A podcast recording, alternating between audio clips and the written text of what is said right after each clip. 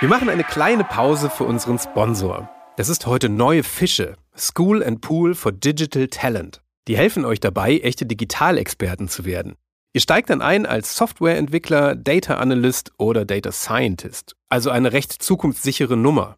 Wenn ihr mal darüber nachgedacht habt, ob so ein Querausstieg in Richtung IT was für euch sein könnte, dann ist das Coding Bootcamp von Neue Fische eine super Sache. Und wenn ihr eh schon wisst, okay, das ist es, dann könnt ihr euch in 12 Wochen ein zertifiziertes Intensivprogramm geben. Die Kurse sind live und remote und bald auch wieder vor Ort. Besonders schön ist, dass ihr während der Ausbildung mit Unternehmen wie About You, Capgemini, Check24, Gruner und Jahr und zig anderen vernetzt werdet, damit ihr direkt durchstarten könnt. Apropos, zum digitalen Querausstieg geht's auf neuefische.de und mit dem anderen Queraussteiger geht's jetzt weiter. Man kann nicht alles schaffen, wenn man das nur will.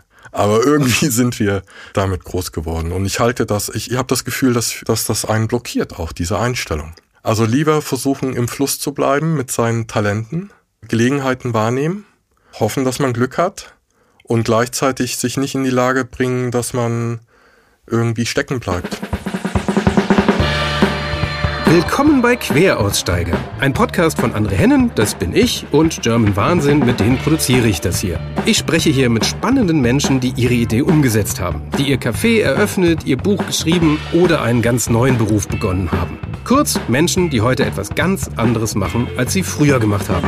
Ich will wissen, warum sie das gemacht haben und vor allem wie. Wie fängt man an, was war super und was sollte man besser vermeiden? Los geht's mit einem ehemaligen Krankenpfleger, der heute Softwareentwickler ist. Queraussteiger Nico Zimmermann. Ja, willkommen zu einer neuen Folge Queraussteiger. Ich freue mich riesig, dass wir heute endlich mal einen der relevantesten Berufe der letzten Jahre hier zu Gast haben, nämlich tatsächlich einen ehemaligen Krankenpfleger. Und dieser Podcast würde ja nicht so heißen, wie er heißt, wenn dieser ehemalige Krankenpfleger heute nicht, Trommelwirbel, Softwareentwickler wäre. Ich freue mich riesig, dass du da bist. Willkommen, Nico Zimmermann. Hallo André, schön hier zu sein, ich freue mich auch. Das mit dem, also wir hatten im Vorgespräch schon mal darüber geredet, wie das alles so war, und es ist so ein bisschen verworren, weil das so zwischen Software fing an, aber Krankenpflege irgendwie auch. Ich würde sagen, wir fangen noch einen früher an. Okay. Nach der Schule, wo hat's dich so hin verschlagen als erstes? Wie bist du in der Krankenpflege gelandet vielleicht? Ja, also nach der Schule war auch bei mir dann, um anknüpfen zu können, doch vor der Schule. Also ich habe während der Abiturzeit in den letzten 3 Jahren der Abiturzeit in einem Pflegeheim gearbeitet. Das war auf einem kleinen Dorf, ein schönes Häuschen mit alten Menschen und behinderten Menschen. Habe dort angefangen und unterstützt beim Essen geben, beim ins Bett bringen. Und 4 Jahre waren dann aber auch, also war mein Hauptnebenjob sozusagen. Aber wie bist du drauf gekommen? Also wie bin ich da drauf gekommen? Das muss Zufall gewesen sein. Also das war jetzt nicht irgendwie, also ich vermute, also ich gehe schon gerne so den Weg des geringsten Widerstandes und nehme das, was mir vor die Füße fällt, und ich würde sagen, es ist mir vor die Füße gefallen. Ja. Damals als Teenager dann? Als Teenager, als Nebenjob, ja. Ich habe natürlich auch schon Flaschen sortiert und Zeitungen ausgetragen in der Zeit. Dann war der Beruf in einem Pflegeheim schon etwas, wo ich mich in einem Team wiedergefunden habe, was mir sehr viel Spaß gemacht hat. Also nicht alleine zu arbeiten, sondern in einem Team zu arbeiten. Es war trocken, also auch gemütlich, sag ich mal. Ach so, im Vergleich zum Zeitung austragen. Im Vergleich zum Zeitung austragen. Ich dachte jetzt von der Stimmung vielleicht. Nein. Also, oh, ganz schön trocken. Also das ist ja schön, man sitzt mit den Menschen zusammen, man singt, spielt, bringt sie ins Bett, liest noch eine Geschichte vor, hält Händchen, sorgt sich natürlich auch um medizinische Belange, irgendwie wechselt Verbände oder sowas.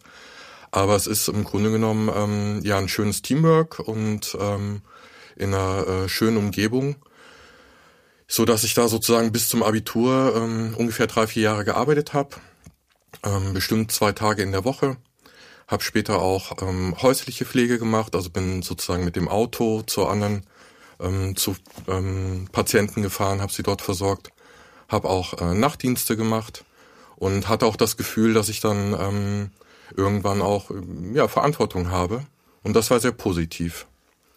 Und das war halt, ging bis zum Abitur. Jetzt hast du gefragt, was kam danach? Nach dem Abitur war ich so ein bisschen vielleicht unorientiert, wusste nicht so genau, wo es mich hinzieht. Ich habe damals schon viel mit Computern gearbeitet und habe mich kurz damit beschäftigt, ob ich vielleicht den Wehrdienst verweigere und direkt studieren gehe, konnte aber damals nichts für mich finden. Im Grunde genommen gab es da Wirtschaftsinformatik und klassische Informatik. Das war's dann. Also Maschinenprogrammieren war das früher, ne? Ja, und vor allem sehr akademisch. Also damals war Softwareentwicklung noch kein praktisches Handwerk, wie das heute eher ist. Und mir hat auch der Skill gefehlt, jetzt zu studieren. Was heißt das mit dem akademisch? Also ja, dass man sozusagen das Ergebnis sich vorgeplant und vorgedacht hat über verschiedene intensive Schritte und Dokumentation. Und dann hat man so einen Plan und den arbeitet man ab und mit der Vermutung, dass am Ende die richtige Software rauskommt, die man am Anfang sich gedacht hat. Auf Basis von theoretischem Wissen. Ah, so, und das also ist, und heute ist das eher so ein iterativer Prozess, wo man sagt, ich stelle erstmal irgendwas hin, probiere das aus, wie sich das anfühlt. Und entwickelt's weiter. Und entwickelt das weiter, genau. Das war zu langweilig. Ja, genau. Also das war eine Sache, mir hat auch der Skill gefehlt, jetzt irgendwie ein Studium anzufangen. Ich glaube, da spielt das Elternhaus und der Freundeskreis schon auch eine große Rolle, dass man da irgendwie auch sich an anderen orientieren kann. Warum? Du hattest doch Abi, hast du gesagt. Ja, ich hatte Abi und ich hatte irgendwie so ein Buch, da standen ganz viele Studiengänge drin und das war's. Das hatten wir alle. Ja. Und in dem Moment habe ich aufgegeben und habe gedacht, ich gehe lieber zum Bund. Ja, und dann bin ich nach Köln gegangen und habe erstmal meinen Wehrdienst geleistet. Aber das ist aber auch eine spannende Entscheidung. Also wenn du 4 Jahre lang in der Pflege schon gearbeitet hast, also weil Zivi ist ja der Klischee-Pflege-Einstieg. Ja, aber Zivi war ja damals auch mit Arbeit verbunden. Das war 1996, da hätte ich mich ja outen müssen als Totalpazifist. Und ganz ehrlich, das konnte ich nicht. Ich hatte keine, wie nennt man die Gründe, weshalb man nicht zum Wehrdienst geht. Also religiöse meistens. Religiöse oder so, ja genau, hatte ich nicht. Und ich habe Bundeswehr auch als etwas gesehen, wo ich Spaß haben kann. Also so ein bisschen ein interessanter Urlaub im Grün. Das ist eine sehr euphemistische Beschreibung. Ja, mit Sicherheit. Ich denke da heutzutage auch nicht mehr so drüber nach, aber damals war das so. Ne? Also mir war der Zivildienst zu kompliziert und ich habe gedacht, okay. Es hat ja so ein Abenteuer. Ich erinnere mich, dass bei uns in die Schule auch so diese Koberer der Bundeswehr dann reinkam und dann irgendwie hier Panzer fahren und Abenteuer. Genau. Das stimmt. Ja. Es hat schon was. Und war das so? Ja, ich würde sagen schon. Also ich habe erinnere mich an 1, 2 Freunde, die ich da hatte, die mit der autoritären Situation gar nicht klargekommen sind und relativ früh bei der Bundeswehr im Knast gelandet sind und dann tätowiert wieder rausgekommen sind und völlig meiner Meinung nach zerstört waren. Da wirklich drunter gelitten haben. Letztendlich ja dann auch, ich weiß nicht, aber ich vermute vorbestraft sind in irgendeiner Art und Weise. Das war hart, so eine Härte habe ich noch nicht erlebt, irgendwie bis dahin in meinem Leben. Was ist da passiert? Also, hast du es mitbekommen? Ja, ich weiß es nicht mehr genau, aber die typischen Sachen waren nicht pünktlich zum Antreten und dann eine große Klappe haben, ne? Immer eine gute Mischung. Ja, genau. Also einfach nicht die Autorität akzeptieren. Und da gab's so richtig was. Dann geht der Hauptmann hin und sagt, jetzt gehst du 3 Tage ins Loch. Ja. Doch, so war das, ja. Und dann ist da im Loch natürlich nicht unbedingt eine konstruktive Auseinandersetzung mit der Situation, sondern wahrscheinlich eher eine destruktive Auseinandersetzung. Und so hat sich das dann verstärkt. Und das war kein schönes Erlebnis, weil du gefragt hast, wie es war. Ne? Ja. Also im Grün war es schön. Ich habe auch die technischen Aspekte gemocht. Ich war in Köln und wir haben eine Ausbildung gemacht im Rahmen des Krisenreaktionskommandos. und haben dann so Sachen geübt wie Konvois beschützen und dann wurdest du angegriffen und musstest aus deinem LKW runterspringen und saß dann unter dem LKW und hast deine Waffe gezogen und hast irgendwie sinnlos rumgeballert. Das war schon auch spannend. Also mir hat das Spaß gemacht, das war okay.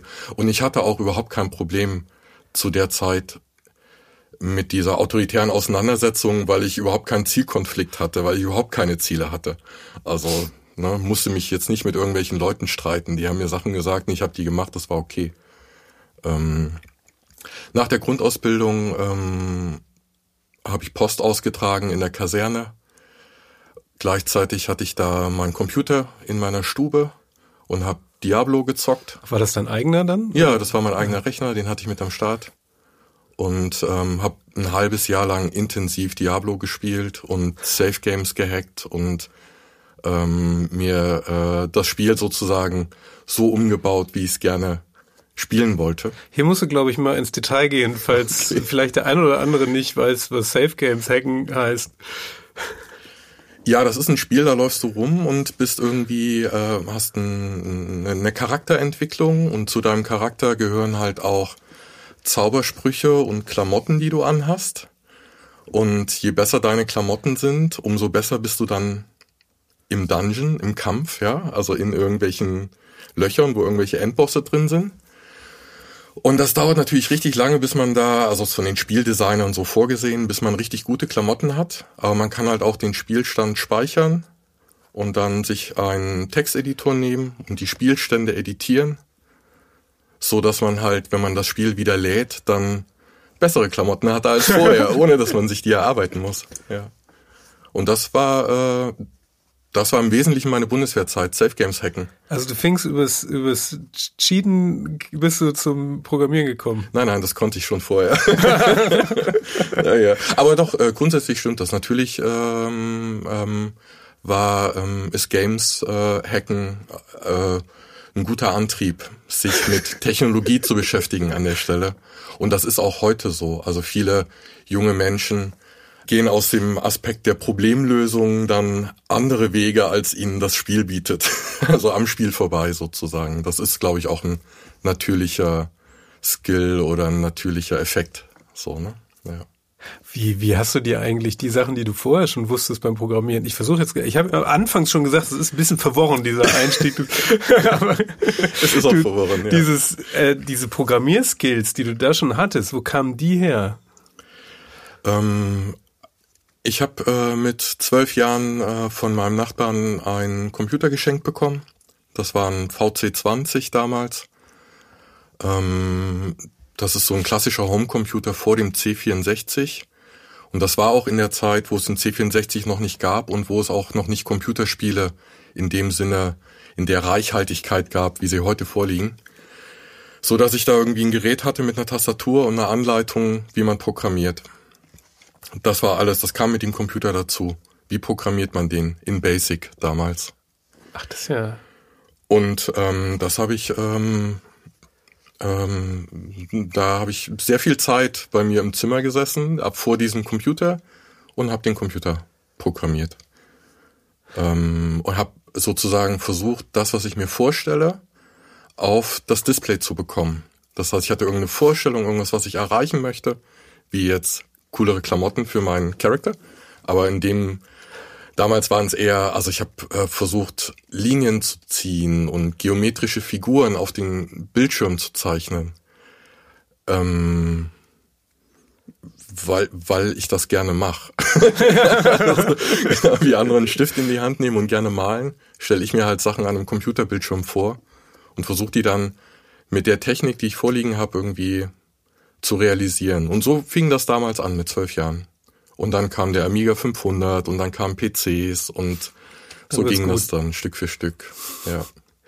Was hat damals eigentlich deine Eltern, wie fanden die das? Weil das war ja, also es ist ja heute noch so, dass sobald Kinder, es ist ja eine Dauerdiskussion, die ich jetzt auch als Vater öfter mal mit anderen Eltern führe, dass sobald Kinder einen Computer, Tablet, PC oder so irgendwas in die Hand nehmen, ist es immer gleich schlecht.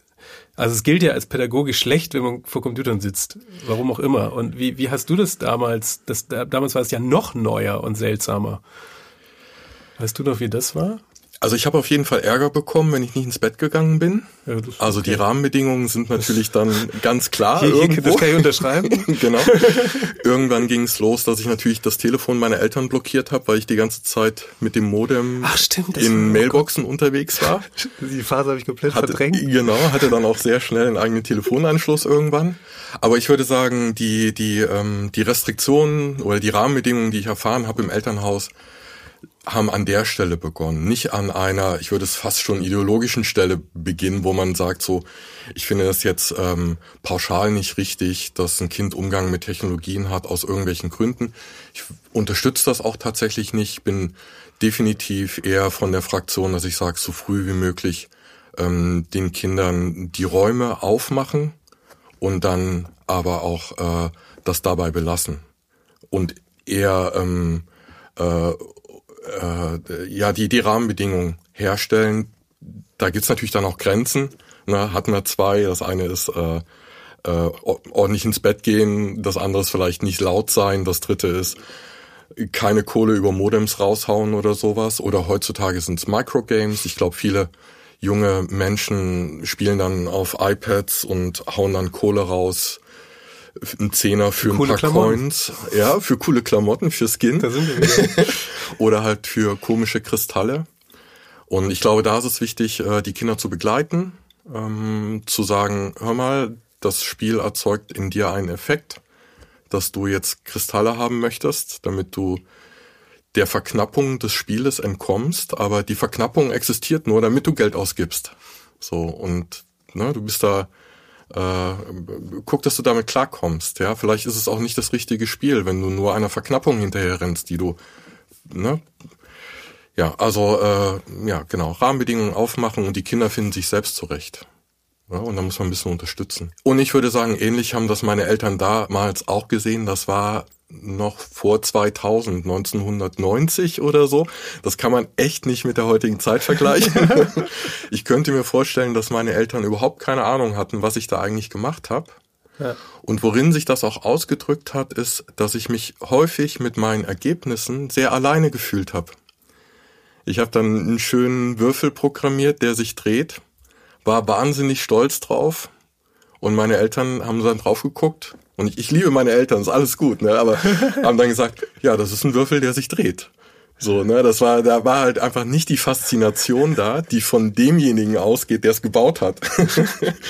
Und das kehrt natürlich wieder. Also ich habe natürlich dann das immer genossen, mich Gruppen anzuschließen, mit denen ich diese Faszination teilen kann.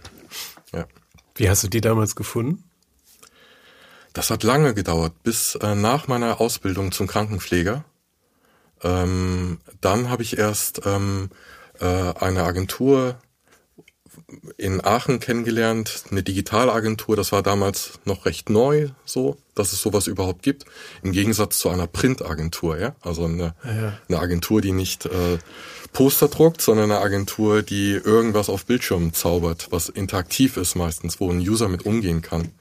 Okay, wir springen gerade sehr weit. Wir springen gerade sehr, ja.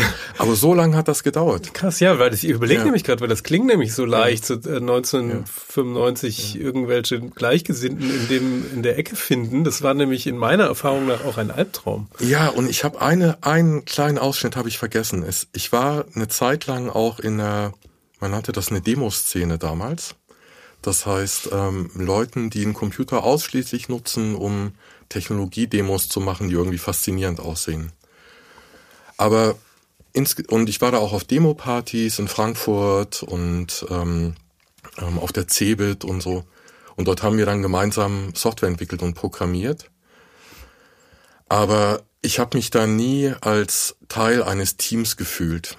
Also es war doch immer so ein bisschen, jeder steht für sich und macht seine eigenen Sachen und profiliert sich nachher damit.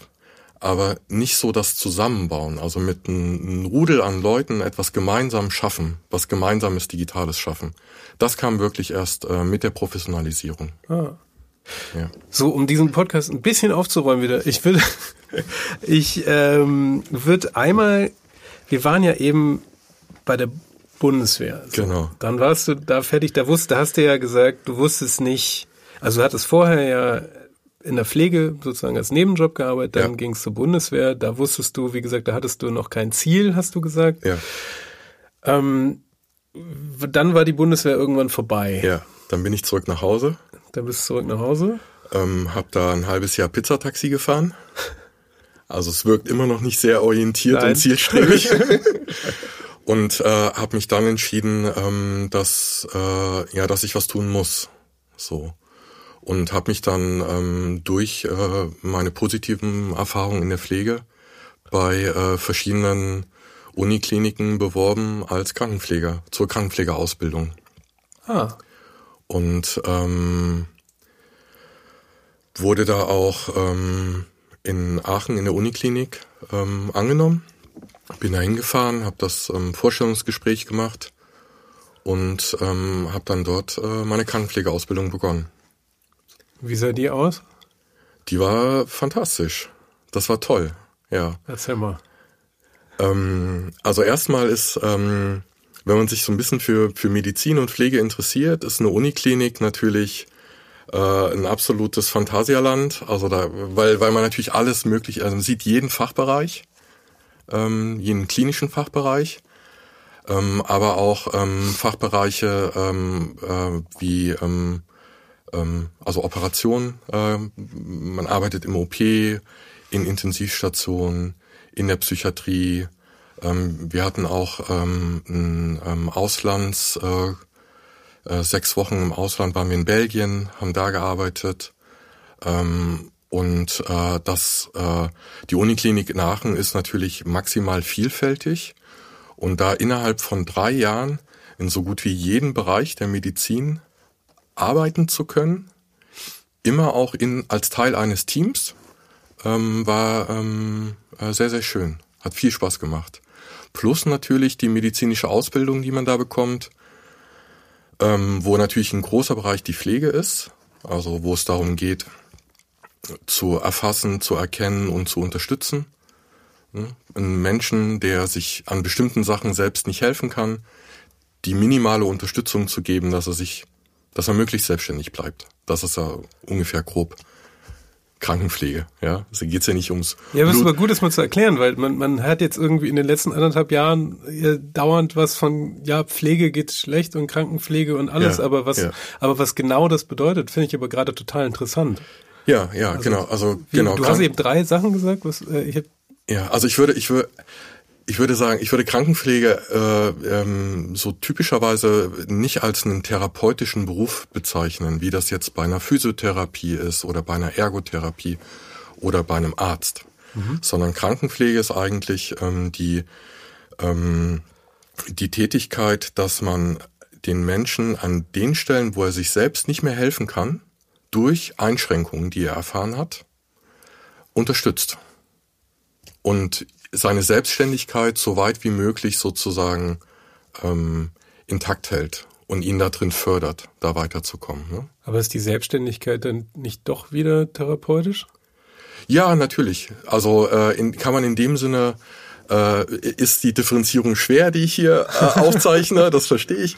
Aber es ist nicht so, dass du als Krankenpfleger hingehst und sagst, so, ich habe jetzt 1,5 Stunden und wir üben jetzt irgendwas. So, das ist es nicht. Sondern stell dir es mehr vor, wie man lebt gemeinsam in einer Wohnung oder in einer WG und da ist jemand, der braucht Unterstützung und man begleitet den, ohne ihn zu überfordern, ohne sich selbst dabei zu überfordern. Das ist eher so eine begleitende Tätigkeit. Ja. Im Krankenhaus macht man natürlich Sachen wie Blutdruck messen, Blut abnehmen, Medikamente geben und so weiter. Aber das sind tatsächlich alles Sachen, die der Patient nicht selber machen kann. Und deswegen unterstützt man ihn dabei. So, ne?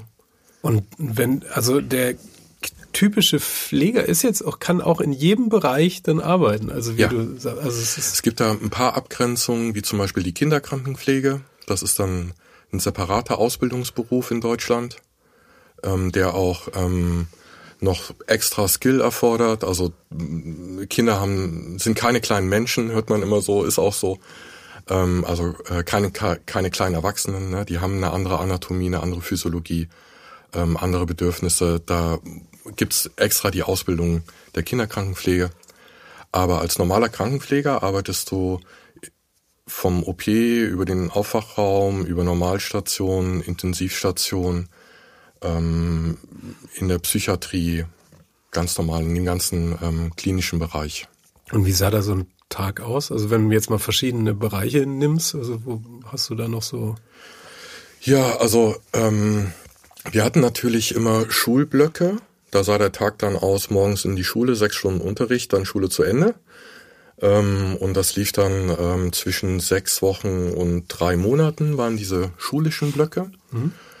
Und dann hatten wir diese praktischen Blöcke auf den einzelnen Stationen. Das war dann auch so 3 Wochen bis 3 Monate, auf der man in einer Station ist.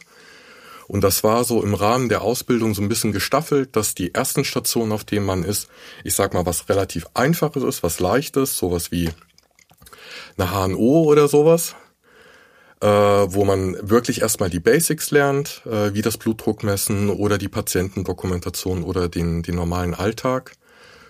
Aber in der praktischen Krankenpflege ist es, ich denke, es ist heute immer so, dass du im Grunde genommen 3 Schichten hast. Frühschicht, Spätschicht und die Nachtschicht. Die Frühschicht beginnt dann irgendwie um 6 oder um 7 oder sowas. Dann kommt man verpennt ins Zimmer, wo man die Dokumentation macht. Also ist dann ein Tisch und dann sitzt dann der Nachtdienst. Und dann übergibt der Nachtdienst die einzelnen Patienten zur Frühschicht, indem er sozusagen Patient für Patient durchgeht und sagt, Herr Müller, geht's gut? Und genau, also man erzählt dann sozusagen mit Skill, also mit gewissen Wortschatz, der verständlich ist, wie es den einzelnen Patienten geht und was die heute erwartet. Wie viele Patienten werden da so übergeben? Was so fürs Gefühl?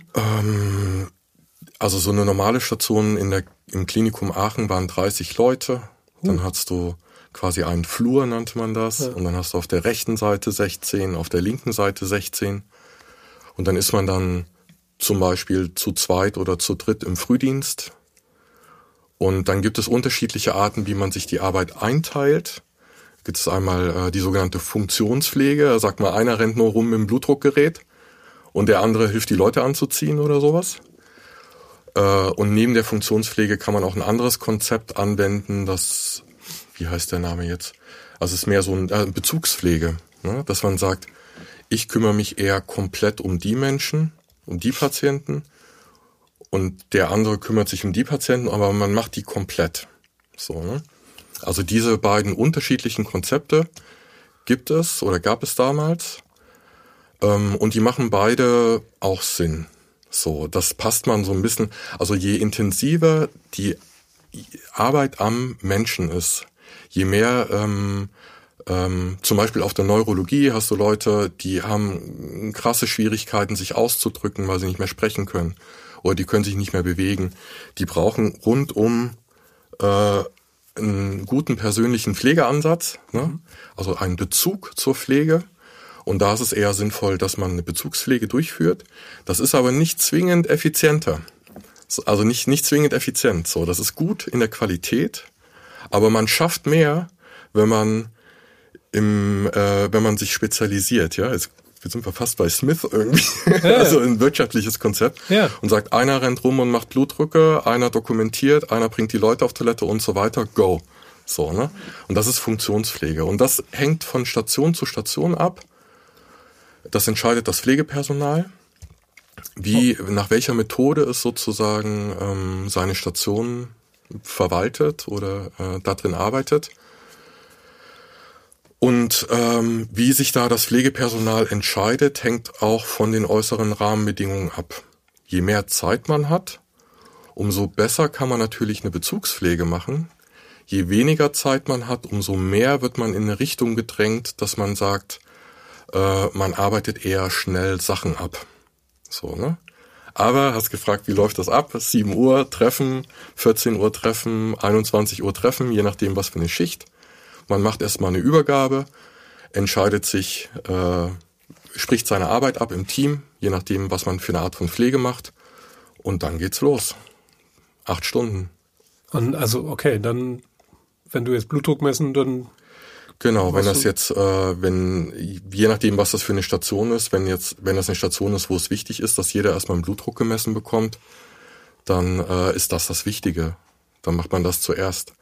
Wenn das eine Station ist, wo man das Gefühl hat, sind eigentlich alle relativ selbstständig, aber zwei Personen brauchen richtig viel Betreuung, dann geht man da erstmal rein. Und bei der Bezugspflege ist es auch häufig so, und das ist sehr interessant, dass man sozusagen gar nicht sich vorne im Schwesternzimmer, ich glaube, ich habe keinen besseren Namen für Schwesternzimmer. Ich könnte mir vorstellen, dass man heute... Das heißt auch immer noch so. Okay, gut. Dass man sich im Schwesternzimmer trifft und eine Übergabe macht, quasi ohne den Patienten. Und dann geht man Blutdruck messen. Und in der Bezugspflege gibt's auch die sogenannte Übergabe am Patientenbett. Das heißt, man geht sozusagen mit demjenigen, der vorher die Schicht hat, an das Patientenbett und sagt... Hallo Herr Müller, hat heute Morgen alles ganz gut geklappt. Jetzt kommt der Peter. Dann sagt der Peter, hallo Herr Müller. So, das heißt, man macht so, wie man es sich wünscht. Genau, man macht es interaktiv mit dem Patienten gemeinsam. So, das ist eigentlich das, was man sich wünschen würde. So für die Patienten und auch für das Pflegepersonal. Die Qualität ist besser. So, ne? Der Patient ist informiert. Das ist eine ziemlich gute Sache. Grundsätzlich. Ja. Und man nimmt sich die Zeit, man setzt sich auch dem Patienten selber aus. So, man nimmt selber auch eine Rolle ein für den Patienten und ist nicht nur jemand, der den Blutdruck misst. So, ne? Ich höre so zwischen den Zeilen raus, das war nicht immer möglich. Das war tatsächlich genau das, woran am Ende für mich die Krankenpflege auch gefehlt. Also was dazu geführt hat, dass ich die Krankenpflege verlassen habe, weil das halt nicht mehr möglich war. Als ich die Krankenpflege begonnen habe, war das noch sehr häufig so, diese Arbeit mit dem Patienten, diese Bezugspflege an der Uniklinik. Und das hat sich im Laufe meiner Ausbildung und in der Zeit, wo ich in der Uniklinik war, hat sich das geändert. Durch politische Entscheidungen. Wirtschaftliche Entscheidungen. Wo also nicht mehr der Patient im Mittelpunkt steht, sondern der Umsatz im Krankenhaus und die Abrechenbarkeit der Pflege. So. Das heißt, die Hauptaufgabe des Pflegepersonals, ich will es nicht übertreiben, aber eine wichtige Aufgabe des Pflegepersonals ist, so zu dokumentieren, dass es am Ende abrechenbar ist. Das heißt, es gibt für alles, was man am Patienten macht, eine Nummer oder einen Buchstabencode. Und dann gibt es Codes für Trost- und Trauerarbeit. Das heißt, wenn ich einen Patient habe und ich gehe zu dem ins Zimmer und der ist irgendwie durch seine Trauer eingeschränkt, ja, sag ich mal, ja, kommt nicht aus dem Bett, möchte nichts essen, heult, dann ist es gut, Zeit zu investieren, sich da hinzusetzen und zu sagen, einfach, sagen wir mal, für ihn da zu sein, ja, Trost- und Trauerarbeit, ja, wie auch immer man das macht. Und dafür gibt's eine Nummer. Und dann gehst du aus dem Zimmer raus und dann trägst du diese Nummer ein in die Dokumentation und dann wird die abgerechnet, so. Das war sozusagen die neue Art der Pflege damals dann. Wann war das? 2001 ungefähr. Aber das klingt ja jetzt erstmal nicht schlecht. Ja, genau. Wenn es dazu dient, dass man eine Qualitätssteigerung hat. Ja. Wenn es aber dazu dient,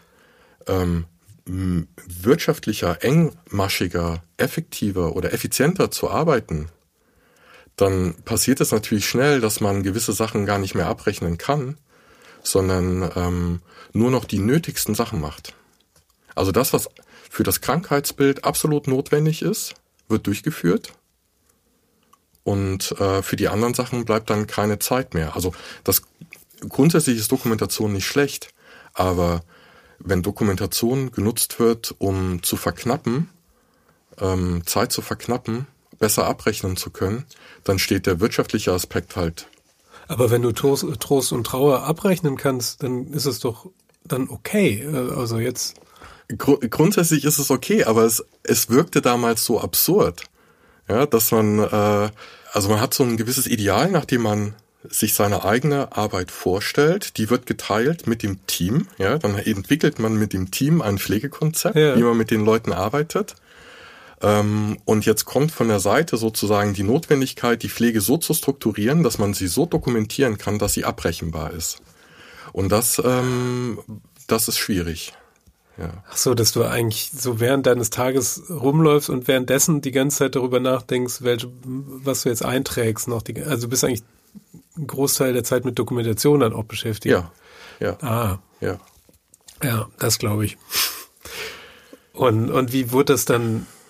du meintest, es hat sich während der Jahre dann auch verändert. Ja, also es wird dann immer straffer oder gab es so Auflagen? Ja, es wurde immer straffer.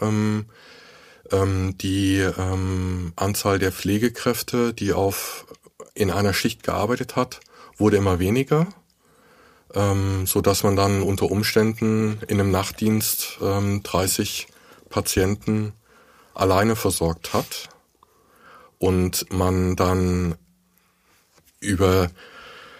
also es ist wirklich schlimm, ja, aber dass man sozusagen, also der eigene Anspruch, der spielte an der Stelle dann überhaupt keine Rolle mehr, sondern es ist eher so, dass man in einer Art und Weise pflegt, um Schlimmstes zu vermeiden. Ja, also man muss sich sozusagen, es geht nicht mehr um die Prio, den Leuten zu ermöglichen, möglichst schnell, also die Leute unterstützen, dass sie schnell wieder selbstständig werden, sondern es geht eher darum, zu verhindern, dass ihnen Schlimmeres passiert. Ja? Das heißt, sich selber abzusichern durch Dokumentation und möglichst so effektiv und effizient zu arbeiten, dass niemand zu Schaden kommt. Und das muss man natürlich selber abwägen. Gerade wenn man alleine ist, muss ich dann überlegen, so, ist das jetzt wichtig? Muss ich das jetzt machen? Oder kann ich das droppen? Kann ich das liegen lassen? Und es wird dann vom Frühdienst erledigt oder sowas. Oder muss ich das jetzt machen? Ist das jetzt gefährlich? So, ne? Ja, vor allem, ich glaube, du weißt es ja auch dann oft. Also ich merke es ja nur, als ich im Krankenhaus war, macht man ja immer das Licht über der Tür an. Mhm. Und da weißt du ja, glaube ich, als Pfleger dann auch nicht, wie dringend jetzt dieses Licht ist, oder? Also da muss man immer erstmal hinrennen. Und ja, man kann auch mit Vermutungen arbeiten und sagen, so schlimm wird's schon nicht sein. Aber klar, es kann natürlich jeder gesunde Mensch auch mal stürzen. So, ne? Aber doch, ich würde sagen, in einer gewissen Weise kann man das schon einschätzen. Die Flure sind auch so aufgebaut, dass typischerweise die Patienten, die am meisten Pflege brauchen, sind in der Mitte des Flurs. Das heißt, wenn es in der Mitte des Flurs klingelt, ist das immer schlimmer, als wenn es am Ende des Flurs klingelt. Da sind eher die fitten Leute, die jetzt nochmal Schmerzmedikation vorm Schlafengehen haben wollen oder sowas, wo man weiß, okay, da gehe ich gleich hin. Ne? Ah, dann weiß man schon als Patient, wenn man in die Mitte des Flurs kommt, ist das schon mal schlecht. Zumindest war es da in der Uniklinik so. Das macht natürlich auch, macht ja auch Sinn, weil man sich da am meisten auffällt. Ja, also es verkürzt halt die Wege. Ja. Ah, ja, du hattest im Vorgespräch so einen Satz gesagt, den ich ganz krass fand, den hatte ich mir nur notiert. Man ist im Krieg gegen das Unternehmen, so vom Gefühl her. Ja. Was? Ja, wir haben, ich war auf der Neurologie damals, das war quasi nach meiner Ausbildung als Festanstellung an der Uniklinik und habe da in der Neurologie gearbeitet und habe mir die Station ausgesucht, weil sie halt sehr aktiv die Pflege gestaltet. So, ne? Also, weil es da gibt's viel zu tun auf der Neurologie. Die Krankheitsbilder sind vielfältig. Die Patienten haben ein großes Bedürfnis nach Mobilisation. Sag noch mal in einem Satz, was die Neurologie macht. Nur so für. Okay. Also Neurologie ist sozusagen alles, was mit Gehirnmasse zu tun hat und Nerven. Das schließt das ja mit ein irgendwie. Also Gehirn und Nerven, Schäden an Gehirn und Nerven. Das kann jetzt sein, dass man Erkrankungen hat, die sich in die Arme und Beine ziehen, also peripher sind, dass dann zum Beispiel die Impulsweiterleitung vom Gehirn an die Gliedmaßen gestört ist. Da gibt's eine Menge an Krankheiten, die so funktionieren. Dann hat man Sachen wie Parkinson, die natürlich in einem schweren Level, in einem hohen Schweregrad dann wirklich schon eine starke Einschränkung bedeuten für den Patienten. Dann hat man typischerweise Schlaganfälle. die sich kunterbunt äußern im Körper. Je nachdem, wo der Schlaganfall im Kopf ist, kann man Schwierigkeiten haben zu sprechen oder die typische Halbseitenlähmung, die dann auftaucht, oder auch Koordinationsstörungen oder Störungen im Verständnis, dass man sich mit der Zahnbürste die Haare kämmt, weil man einfach Sachen nicht mehr ordentlich zuordnen kann. So. Das sind all diese Krankheitsbilder haben eins gemeinsam. Du kannst da nicht durchhetzen. So, ja. Du musst dir immer Zeit nehmen. So, in dem Moment, wo du dir keine Zeit nimmst, wird's schlimmer. So, also du musst dich selber und den Patienten erstmal einen Moment der Ruhe bringen und dann über das Miteinander gemeinsam irgendwelche Tätigkeiten machen. Und wenn es das Aufstehen aus dem Bett ist oder die Einnahme der Medikamente oder das abendliche Zähneputzen. Hm? Ja. Und deswegen, und das fand ich immer sehr, sehr spannend an der Neurologie, diese Umfänglichkeit, wie sich die Neurologie im ganzen Körper ausdrückt, mhm, und auch der hohe Bedarf an Pflege, der auch eine gewisse, schon eine gute Qualifikation voraussetzt. Also man muss das schon verstehen, auch wie man jetzt mit den Patienten umgeht. Ich verstehe, worauf das hinausläuft. Genau, und das Team war fantastisch. Das war ein sehr, sehr, sehr gutes Team und ich habe das sehr gemocht. Und wir haben Bezugspflege gemacht, hatten immer so Gruppen von, also ein Pfleger hat dann irgendwie 5 bis 6 Personen gehabt. Dann hatte man noch teilweise Pflegepersonal, das 1:1 in der Pflege mit einem Patienten war. Und dann waren wir in einem Frühdienst irgendwie zu 6 oder zu 7 auf einer Station. Also wirklich ein großes Team, ein richtiges Rudel. Ja. So, und was man dann halt morgens macht, ist, man trifft sich und sagt, ich nehme den, ich nehme die Gruppe, alles klar, go. So, und dann machst du das eigenverantwortlich, ne, und kümmerst dich um deine Gruppe. Ja. Und das hat einen hohen Anspruch und auch eine hohe Qualität und führt auch dazu, dass man irgendwie eine gute Stimmung hat. So, man weiß, man tut sich gegenseitig gut, so innerhalb des Teams, aber auch dem Patienten gegenüber. So habe ich das erlebt. Und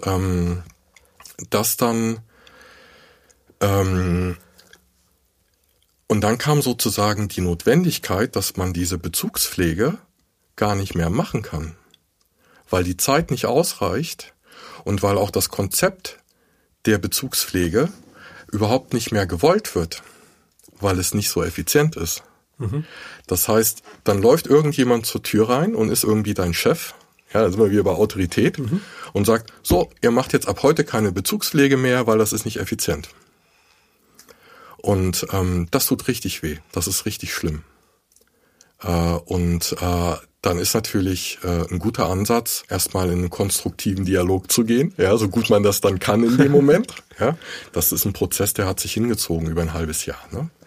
Und wir haben ein halbes Jahr versucht oder drum gekämpft, weiterhin Bezugspflege machen zu können. Und es wurde uns sozusagen von der Klinikleitung verwehrt. Wer auch immer jetzt die Klinikleitung ist, ich kann das nicht mehr richtig sagen. Wahrscheinlich ist es eine Mischung aus Träger und Direktion und sowas. Ne? Die Krankenpflege wird gesteuert von der Pflegedirektion.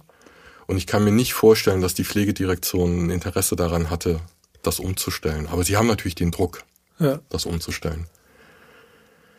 Ja, und das heißt, diese schöne Situation auf Arbeit, die da vorherrschte, war sozusagen nicht mehr gewollt, durfte nicht mehr ausgeführt werden.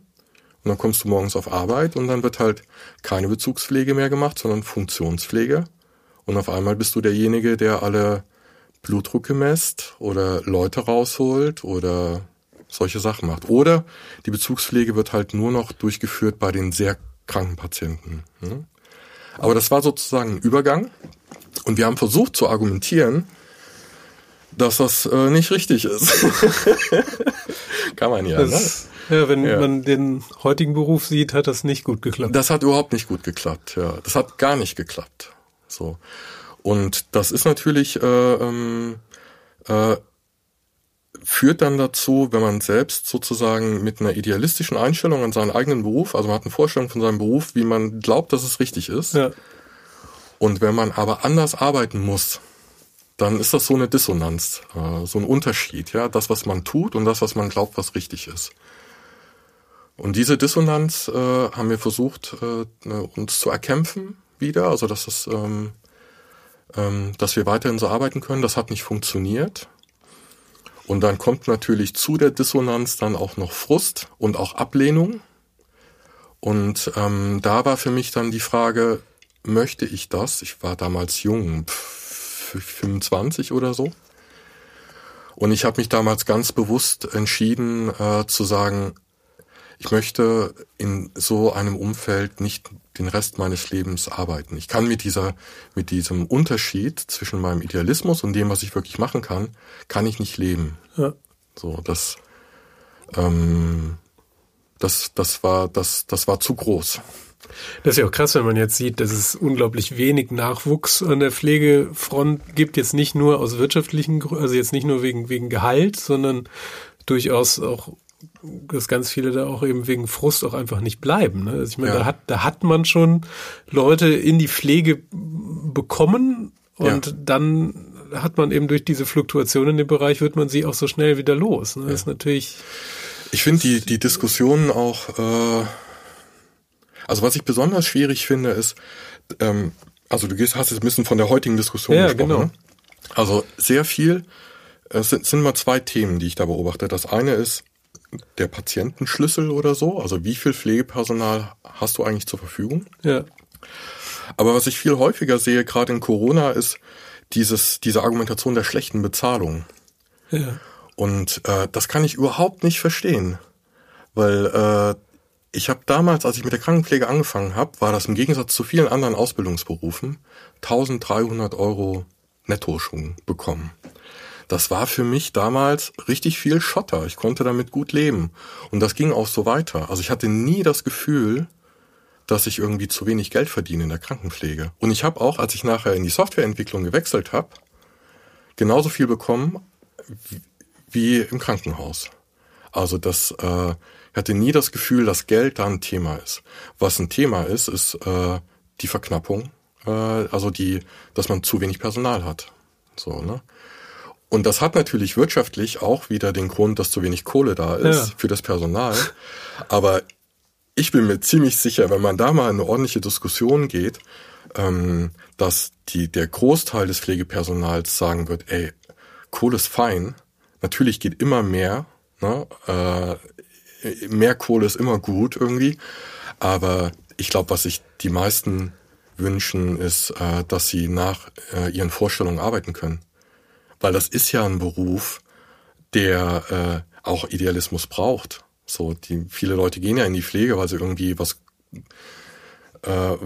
sie eine Wertschätzung für den Beruf haben, weil sie es irgendwie gut finden oder so. Ja, ne? Was Gutes tun, ja. Weil sie was Gutes tun wollen, ja. Und weil sich das ja auch, das fühlt sich auch wirklich gut an. Es ist toll, Menschen zu unterstützen. Es ist toll, jemanden zu begleiten und dann geht's ihm besser und man sagt ihm am Ende Tschüss und hat das Gefühl, wow, wir hatten eine gute Zeit und du bist wieder fit und wie geil ist das denn? Das ist richtig schön. Ne? Ja, ich hoffe, vielleicht hört die Folge hier der ein oder andere, der an dieser Front vielleicht was unternehmen kann oder irgendwas lernt. Wir sind jetzt hier sehr ins Detail gegangen bei der Krankenpflege, aber ich fand es auch wirklich wichtig. Also, dass man das auch mal versucht zu verstehen, wie da eigentlich der Job aussieht. Und wenn du jetzt von Front sprichst, ja, jemand, der an der Front ist, ich hätte auch mich als Krankenpfleger weiterentwickeln können im Bereich Pflegedienstleitung, hätte dann in eine Leitungsjob irgendwie gehen können, das ist so eine typische Perspektive, aber das ist nicht die Front. Die Front ist in der Politik. Und das war für mich nie ein Interesse. Also wenn man da jetzt was hätte ändern wollen, hätte man in die Politik gehen müssen. So. Und da muss man anders drauf sein irgendwie, ne? Ja, das ist jetzt nicht mehr dieses Rudelding, gemeinsam irgendwas machen nach Idealen. Ja, Politik, also wenn man im Unternehmen arbeitet, das ist jetzt Politik, das gilt ja schon immer so als Schimpfwort. Ja, ist auch so. Klar. Wir hatten ja auch hier Peter Tschentscher, also merkt man auch schon, wenn man ihm gegenüber sitzt, das ist eine bestimmte Charaktereigenschaft, die jetzt grundpositiv, ne? Also es ist ein ganz charismatischer Mensch, was man als Politiker logischerweise auch sein muss, aber das der bringt einfach ein komplett anderes Skillset mit als ich oder vermutlich auch du. Also ich lebe davon, dass ich einen Anspruch habe an irgendetwas, ja, und mein Skill ist, den Anspruch auszudrücken und ihn umsetzen zu wollen. Ja. So, das ist was ganz anderes als Diplomatie. Ja, absolut, so. Komplett. Die einen versuchen so Kompromisse zu finden, die anderen auf gar keinen Fall. Genau. Ja, ja. Ja, kommen wir tatsächlich zum nächsten Job. Dann hast du gekündigt, was natürlich jetzt wirtschaftlich immer eine spannende Geschichte ist. Ich hatte mal wieder Glück und konnte den leichten Weg gehen. Ich habe dann in Aachen jemanden kennengelernt, der gesagt hat, da oben auf dem Lousberg, das ist so ein Berg in Aachen, da steht ein Wasserturm drauf, gibt es Leute, die machen genau dasselbe, was du machst, hat er zu mir gesagt. So, ne? Also ich habe damals halt mit einer bestimmten Technologie gearbeitet, Flash war das, kennen einige ja, vielleicht. Die Älteren. Und habe halt auf dieser oder mit dieser Programmierumgebung viel interaktive Computergrafik gemacht. Sagen wir mal, einen Würfel, der sich dreht, den man anklicken kann. Ja, alte Würfel. Der gute alte Würfel oder halt irgendwie ein Vieleck oder sowas. Ja. Mit ein bisschen Schrift drauf und dann ist das ein Menü. Dann kann man sozusagen in einer Applikation sich die Inhalte dadurch aussuchen, was man in dem Würfel anklickt.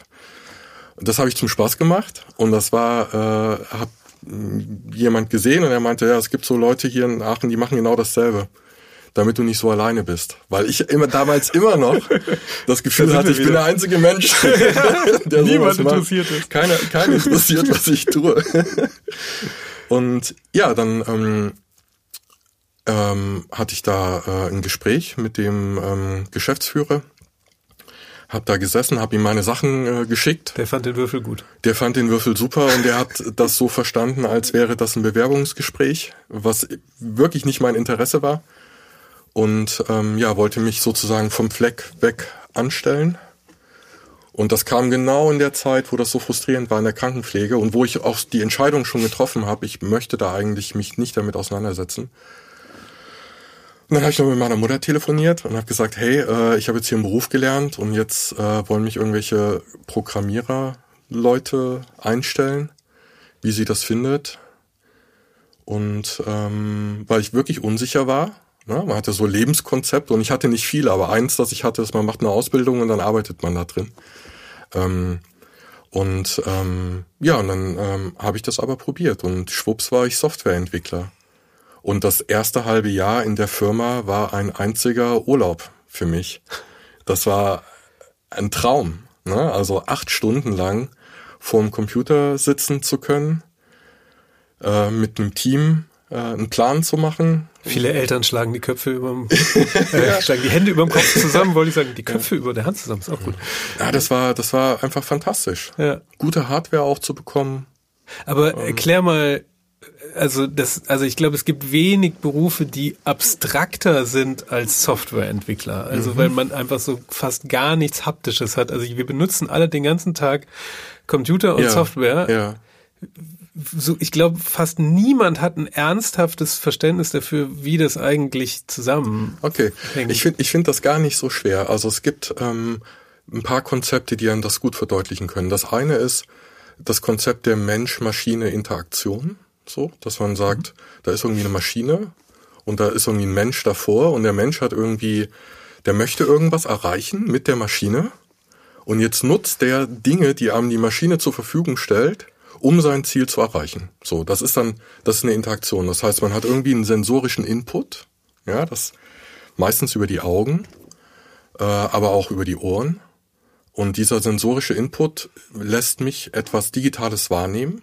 Also es ist ja auch real. So, das, was auf dem Display ist, zeigt mir ja irgendetwas. Und dann kann ich irgendeine Tätigkeit ausführen, irgendeinen Knopf drücken oder irgendeinen Hebel ziehen oder sowas, um etwas zu erreichen, was ich mir vorher gedacht habe, was ich jetzt erreichen will. Und dann kann das richtig sein oder falsch, aber am Ende ist das eine Interaktion, die stattgefunden hat. So eine Interaktion zwischen einer Maschine und einem Menschen. Und diese Interaktion, die hat ja vorher, hat sich irgendjemand gedacht, ich möchte jetzt etwas bauen, um diesen Mehrwert für diesen Menschen zu erstellen, zu generieren. ja, indem ich verschiedene Buttons in einer Art und Weise anordne oder bestimmte Sachen zeige auf dem Bildschirm, damit dieser Mensch dann den Mehrwert drin erkennt und damit interagieren kann. So. Und das ist in dieser Gestaltungsprozess, das ist Softwareentwicklung. Und im Besonderen halt digitale, interaktive Software. In dem Bereich, wo ich jetzt arbeite, ist das sogar ein Schwerpunkt. Es soll sich direkt gut anfühlen. Der User soll das direkt verstehen, was er mit der Software machen kann. Er soll das irgendwie gut finden, er soll Interesse geweckt werden und dann soll er etwas tun und soll sich danach gut fühlen, weil er was gemacht hat, weil er was geschafft hat. Vielleicht hat es ihm wirklich geholfen, vielleicht zaubert es ihnen nur ein schönes Lächeln ins Gesicht. Das ist das Beste, was es gibt. Ja. Und ganz grob kann man sagen, so eine Software, wenn man die gestaltet heutzutage oder so wie ich solche Software gestalte, ist halt in einem Team, das aus Designern, UX-Designern, also Visual Designer, die gestalten das sozusagen grafisch, welche Farben, Formen, was drückt sich aus durch die Grafik.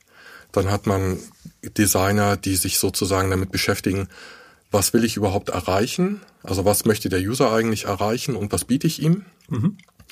Dann hast du, Teil des Teams ist das Management, das sozusagen die Aufgabe übernimmt, sicherzustellen, dass das, was man baut, auch das ist, was der Kunde bezahlt, ne?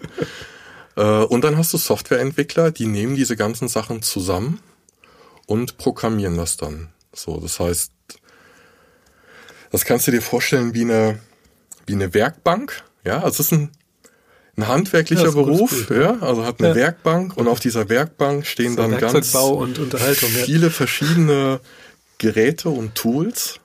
Und dann kommt dann irgendwie die Grafik rein und Ideen rein und noch ein bisschen Datenbanken und Internet und Display. Und dann wird das über Programmiersprache zu einer Applikation zusammengefasst, zu einem Programm, zu irgendetwas, was nachher auf der Maschine läuft. Und das ist Softwareentwicklung. Und klassischerweise löst man das mit dem Texteditor und schreibt Source Code, also Quelltext. Mhm. Das ist eine formale Sprache, wie auch Deutsch und jede andere Sprache, aber eine Sprache, die halt das Ziel hat, Funktionen auszudrücken. Und diese Sprache tippe ich als Softwareentwickler in die Tastatur und dann entsteht daraus ein langer Text und dann sage ich Play und dann führt der Computer das aus. So grob kann man sich das vorstellen. Das ist heutzutage alles viel visueller. Also ich habe nicht nur einen Texteditor und irgendwas, wo ich nachher Play drücke, sondern wir nutzen unheimlich viele Tools. Also die Werkbank ist sehr reichhaltig, ne, und hat sich auch in den letzten 10, 20 Jahren weiterentwickelt. Aber grundsätzlich kann man sagen, dass Softwareentwickler Autoren sind. So, ne? Das heißt, wir schreiben Text. Und die Hauptaufgabe dieses Textes ist, es soll funktionieren, aber es soll auch lesbar bleiben für meine anderen Kollegen. Mhm. Und deswegen ist man als Softwareentwickler schon jemand, der primär mit Sprachen arbeitet. Und was diese Sprachen ausdrücken, sind Funktionen, ein Algorithmus, ja? Etwas, was passiert, was passieren soll, Datenverarbeitung. Das ist Softwareentwicklung. Das ist hervorragend beschrieben, finde ich. Das freut mich. Ja, ich war jetzt auch gespannt, was jetzt passiert. Aber sehr, sehr, sehr bildhaft. Nee, tatsächlich. Aber die Sprachen, die hast du dir, also wie gesagt, das kommt ja dann schon aus der Schulzeit raus, irgendwie mit Basic oder sowas. Ja. Das hieß ja schon so. Turbo Pascal. Ja, und die bringst du dir, also es ist ja jetzt auch ein wildes Set an verschiedenen Sprachen, also von JavaScript wahrscheinlich immer noch fast am meisten. Ja. Und die bringst du dir einfach bei, wie Sprachen, wie man jetzt auch Französisch lernt, oder? Genau, ja. Also ich würde sagen, dass das Teil der Professionalität natürlich ist, also dass man sagt, ich bin ja jetzt ein professioneller Softwareentwickler, ich mache das für Geld, irgendjemand hat mich angestellt dafür. Und man kann schon sagen, dass eine gute Idee. Es ist eine gute Idee, wenn man als Softwareentwickler mindestens eine neue Sprache im Jahr lernt. So. Und das ist dann auch sehr einfach. Also es fällt mir überhaupt nicht schwer, mich an einem Wochenende in eine neue Sprache einzuarbeiten. Und ich kann auch, wenn ich weiß, es gibt eine neue Sprache, dann kann ich die Webseite einmal quer lesen und dann habe ich ein Gefühl für die Sprache und könnte die anwenden. Ich kann beurteilen, wofür ist das gut, welche Stärken bietet mir das. Sprachen sind auch sich alle relativ ähnlich. Es gibt so ein paar Gruppen von Sprachen, funktionale Sprachen, prozedurale Sprachen und so. Und dann kann man Sprachen ganz gut einsortieren und ich habe gar nicht mehr diese Trennung, dass ich jetzt sage, ich programmiere. Also wenn du mich jetzt fragen würdest, welche Programmiersprachen machst du jetzt am meisten oder am liebsten, ich könnte das gar nicht beantworten. So, ne? Also es ist schon quer durch die Bank und ich nehme das, worauf ich gerade entweder Lust habe oder was den meisten Mehrwert verspricht oder was in meinem Team auch gut funktioniert. So. Das ist natürlich bei Leuten, bei Softwareentwicklern, die das jetzt am Anfang machen zum Spaß, wenn man sich jetzt hinsetzt und sagt, so, ich lerne jetzt mal programmieren, dann dauert das natürlich, ne? Aber ich entwickle jetzt seit 25 Jahren Software. Das ist eine lange Zeit. Das ist eine lange Zeit, ja. Länger geht's, glaube ich, auch dann nicht, oder?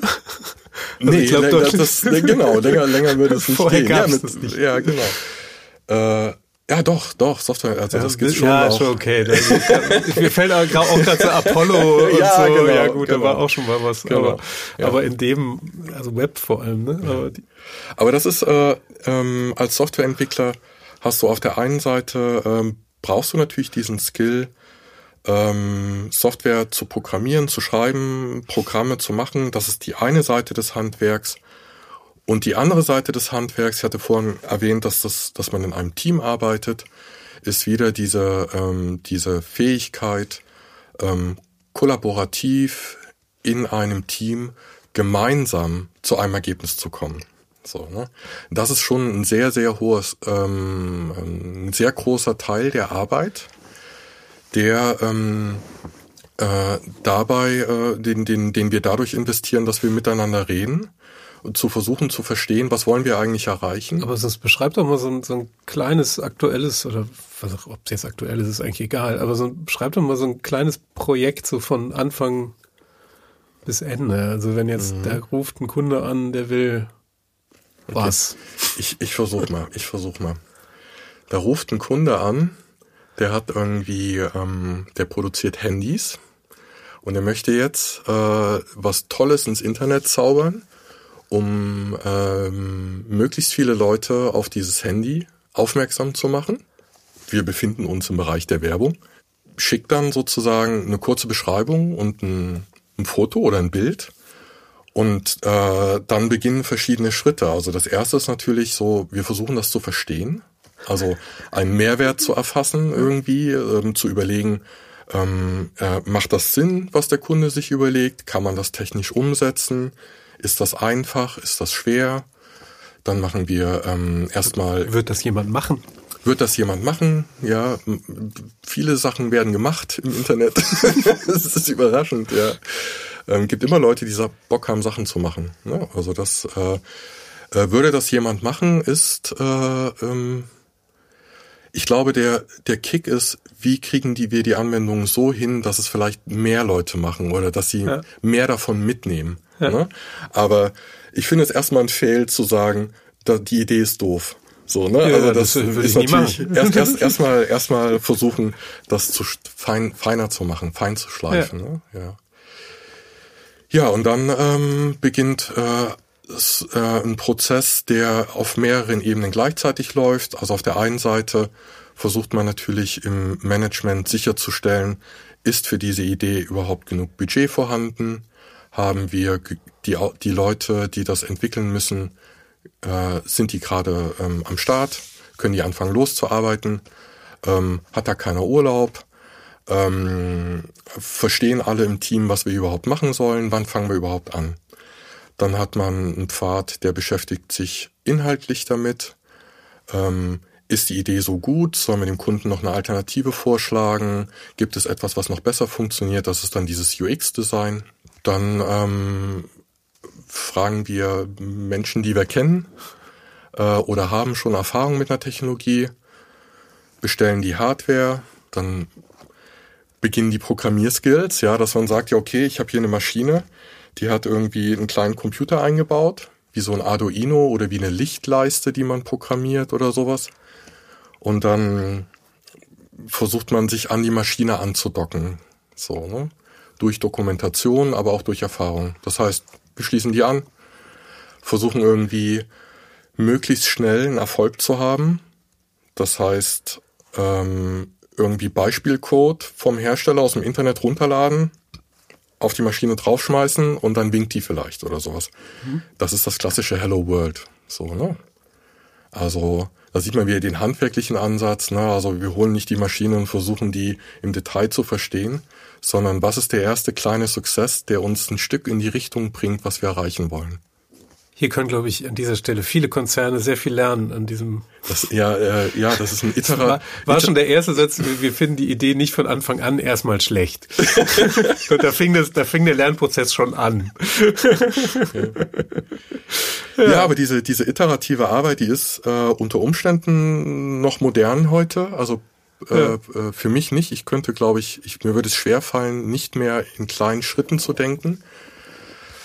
Wo man das auch sieht, ist bei SpaceX, wie die gerade ihre Raketen bauen, im Gegensatz zu Boeing, sieht man auch, dass sich das irgendwie bewährt hat, nicht zu lange vorzudenken und Sachen zu planen, sondern... Ja, die machen erstmal 4 Stück kaputt.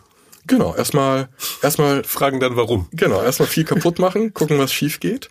Und das passiert auch beim User. Also ich kann ja auch was bauen, setze einen User davor und dann sagt er mir, ich verstehe das überhaupt nicht und das fühlt sich doof an.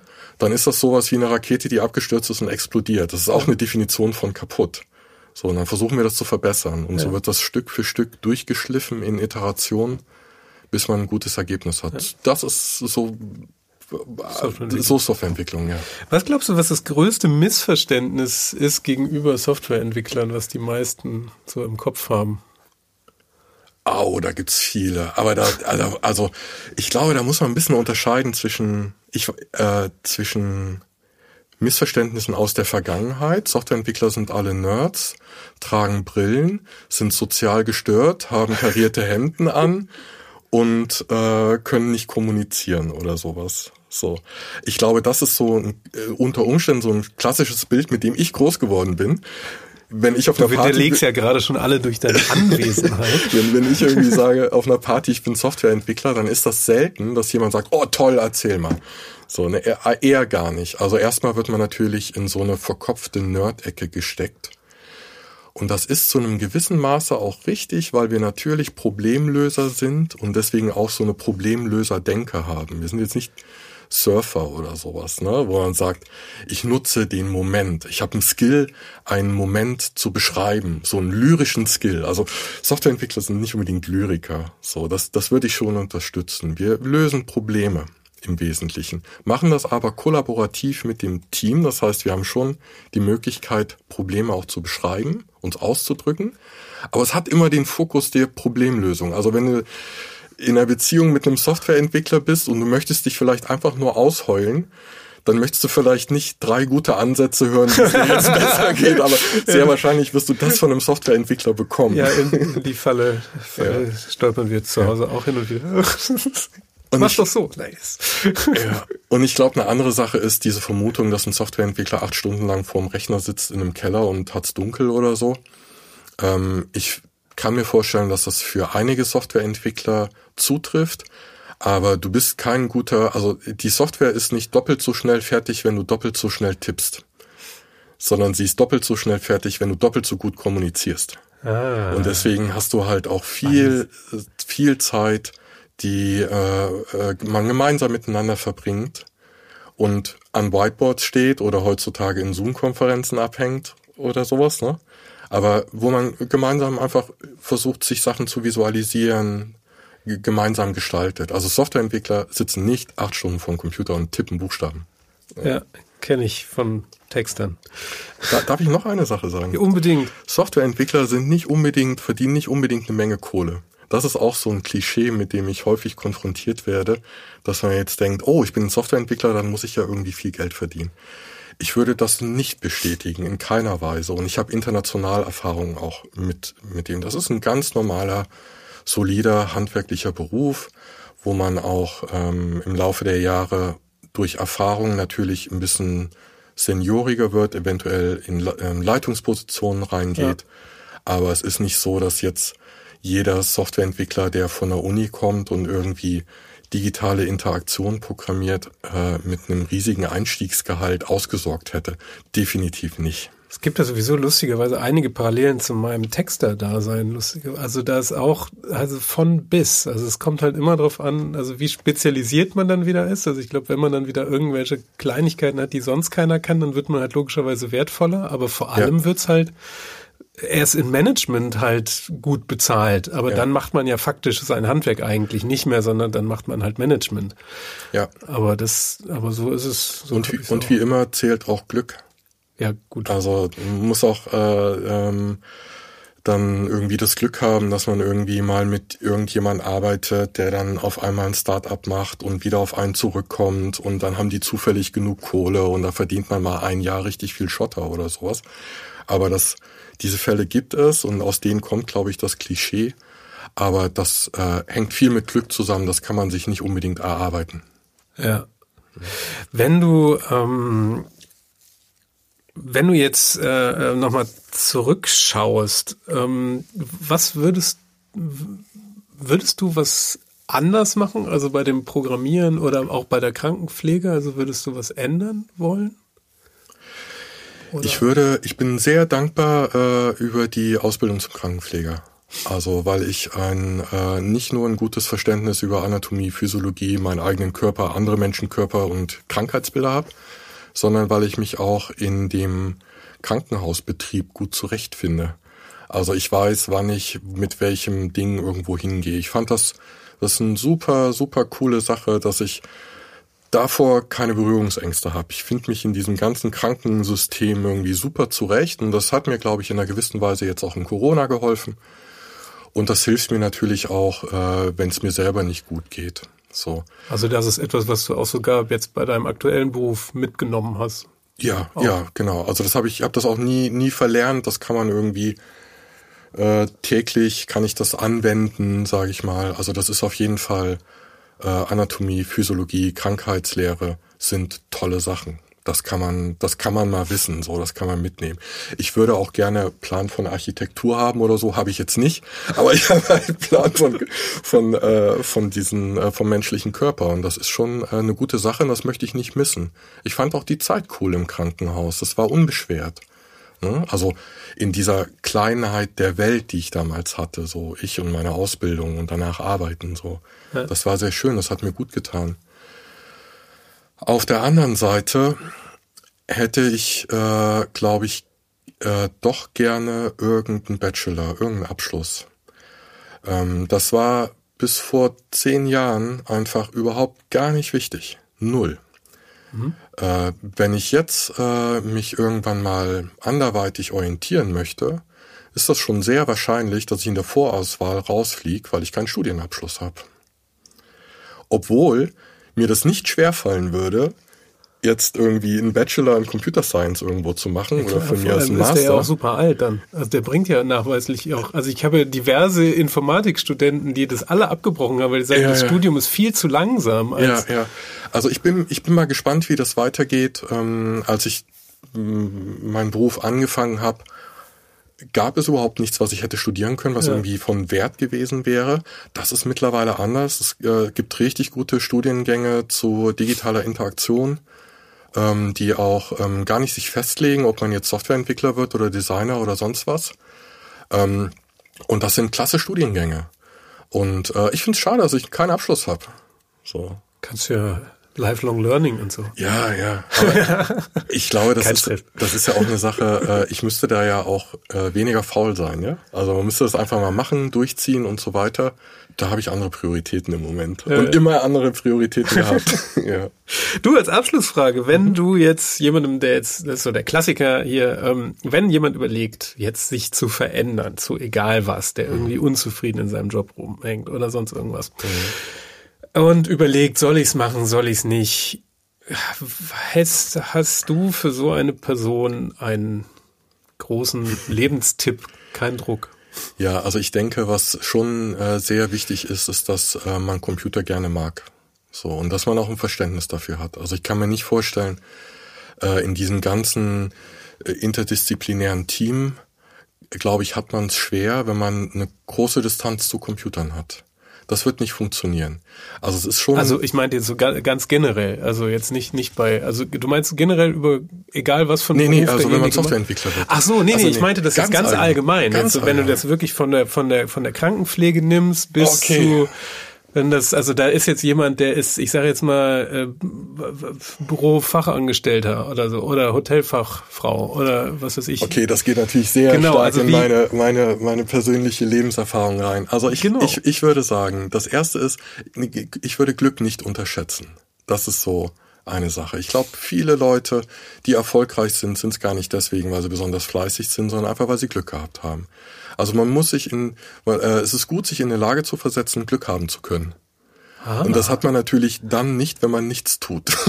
Das ist erstmal wichtig. Ja, also dem Leben Gelegenheiten bieten, sich selbst mit Glück zu bedienen.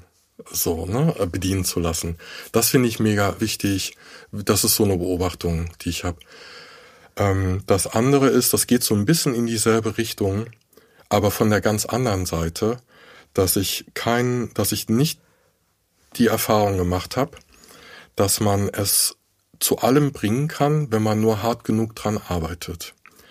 Ich glaube, das wurde uns so irgendwie in die Wiege gelegt. Preußische. Ja, genau. Aber ich finde, das stimmt überhaupt nicht. Also eine gewisse Gelassenheit, glaube ich, ist auch total wichtig. Und man kann nicht alles schaffen, wenn man das nur will. Aber irgendwie sind wir damit groß geworden. Und ich habe das Gefühl, dass das einen blockiert, auch diese Einstellung. Also lieber versuchen, im Fluss zu bleiben mit seinen Talenten, Gelegenheiten wahrnehmen, hoffen, dass man Glück hat und gleichzeitig sich nicht in die Lage bringen, dass man irgendwie stecken bleibt. So, das würde ich, das gebe ich gerne mit. Das ist wirklich, bin ganz begeistert. Du, das war von vorne bis hinten wahnsinnig interessant. Das war eine große Freude, dass du hier warst. Vielen Dank. Dankeschön, hat mir viel Spaß gemacht. Das war Queraussteiger für heute. Wenn es euch gefallen hat, bewertet uns gerne bei Apple Podcasts. Verbesserungsvorschläge oder Empfehlungen für Gäste schickt ihr uns am besten auf Facebook oder Instagram. Wir freuen uns, wenn ihr bei der nächsten Folge wieder dabei seid.